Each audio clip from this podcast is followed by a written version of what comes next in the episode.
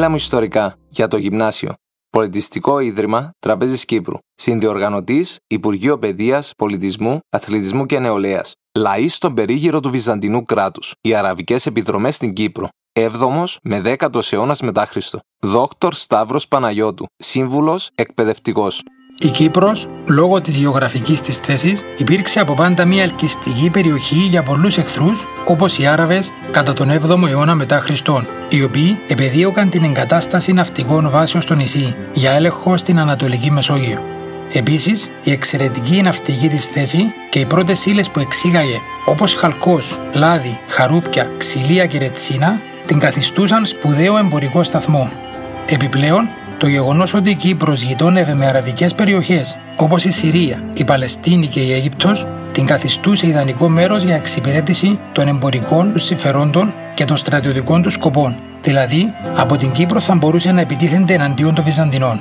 Όπως αναφέρει χαρακτηριστικά ο Πέρσης γεωγράφος Αλιστάχρη, ανοίγουμε εισαγωγικά, μοιάζει η Κύπρος στο μέγεθος και στον πληθυσμό με το νησί της Κρήτης. Είναι πολύ έμφορη και το πλάτος της θάλασσας από τα παράλια της Συρίας έως την Κύπρο, όταν ο καιρός είναι ευνοϊκός, είναι δύο μερών ταξίδι και από την Κύπρο στην άλλη άκρη του νησιού είναι σχεδόν η ίδια απόσταση. Στην Κύπρο μπορεί κανείς να βρει η ρητίνη του Στήρακος, η οποία εξάγεται από τη χώρα των Βυζαντινών στις μουσουλμανικές χώρες και μπορεί επίσης κανείς να βρει μαστίχη. Κλείνουμε τα εισαγωγικά. Για τους πιο πανολόγους, ο Άραβας Χαλίφης, δηλαδή ο ανώτατος στρατιωτικός και πολιτικός άρχοντας Μωαβία, πραγματοποίησε δύο στρατηγικές επιδρομές, το 649 και το 653 μετά Χριστόν εναντίον της Κύπρου. Κατά τη διάρκεια της πρώτης επιδρομής, την αποστολή συνόδευε η Ουμ Χαράμ, η οποία φαίνεται να κατήχε πολύ υψηλή κοινωνική θέση στην αυλή του Χαλίφη. Οι πηγές μας αναφέρουν ότι έχασε τη ζωή της στην Κύπρο πέφτοντας από ένα μουλάρι και ως μνήμη της χτίστηκε από τους Άραβες ένα τζαμί ως φόρος τιμής προς το πρόσωπό της, το Χαλάν Σουλτάν Τεκέ.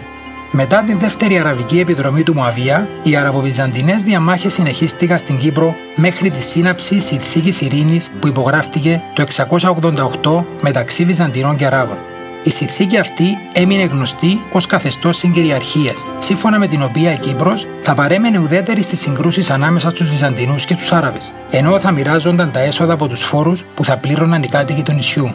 Όπως χαρακτηριστικά αναφέρεται, ανοίγουμε εισαγωγικά, την Κύπρο οι Άραβες απείλησαν με επιδρομές, αρπαγές, λαιλασίε, εχμαλωσίες και καταστροφές, ενώ για μεγάλο χρονικό διάστημα το νησί περνούσε σε ένα είδος συγκυριαρχίας μεταξύ Βυζαντινών και Αράβων. Οπότε οι δύο δυνάμεις μοίραζαν μεταξύ τους τους φόρους του νησιού.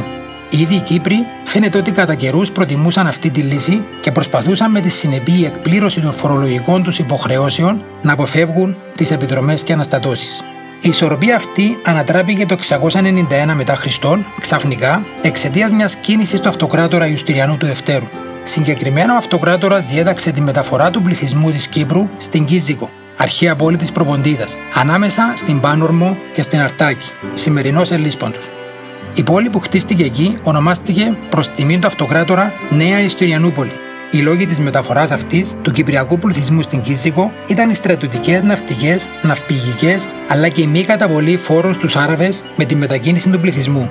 Μετά την επιστροφή των Κυπρίων στο νησί, τον 8ο αιώνα, διατηρήθηκε και ο τίτλος του Αρχιεπισκόπου Αρχιεπίσκοπος Νέας Ιστινιανής και Πάσης Κύπρου. Οι διενέξεις, δηλαδή οι συγκρούσεις ανάμεσα στους Βυζαντινούς και στους Άραβες για την Κύπρο, συνεχίστηκαν για αρκετό διάστημα ακόμη, επιφέροντας αναστάτωση στην οικονομική, κοινωνική και πνευματική ζωή του τόπου. Η συνεχής καταστροφή των καλλιεργείων περιόρισε τη γεωργική παραγωγή και μείωσε την εμπορική δραστηριότητα. Η καταστροφή των μεγάλων πόλεων του νησιού και η μείωση του πληθυσμού που προκλήθηκε από τις επιδρομές προκάλεσε αύξηση της φορολογίας ενώ κυριαρχούσε ο φόβος και η ανασφάλεια ανάμεσα στους κατοίκους. Τέλος, περιορίστηκε σε μεγάλο βαθμό η πνευματική και καλλιτεχνική δημιουργία. Παρ' όλα αυτά, η Βυζαντινή κυριαρχία συνέχισε να υπάρχει στην Κύπρο μέχρι και την οριστική απελευθέρωση του νησιού από τους Άραβες από το Βυζαντινό Αυτοκράτορα Νικηφόρο Φωγά το 965 μετά Χριστόν. Ανοίγουμε εισαγωγικά στο δεύτερο χρόνο της βασιλείας του, ο Νικηφόρος Φωγάς προσάρτησε στην επικράτεια των Ρωμαίων ολόκληρο το νησί της Κύπρου, εκδιώκοντας από εκεί τους Αγαρινούς, Άραβες, δια του πατρικίου και στρατηγού του Νικήτα Χαλκούτσι. Κλείνουμε εισαγωγικά.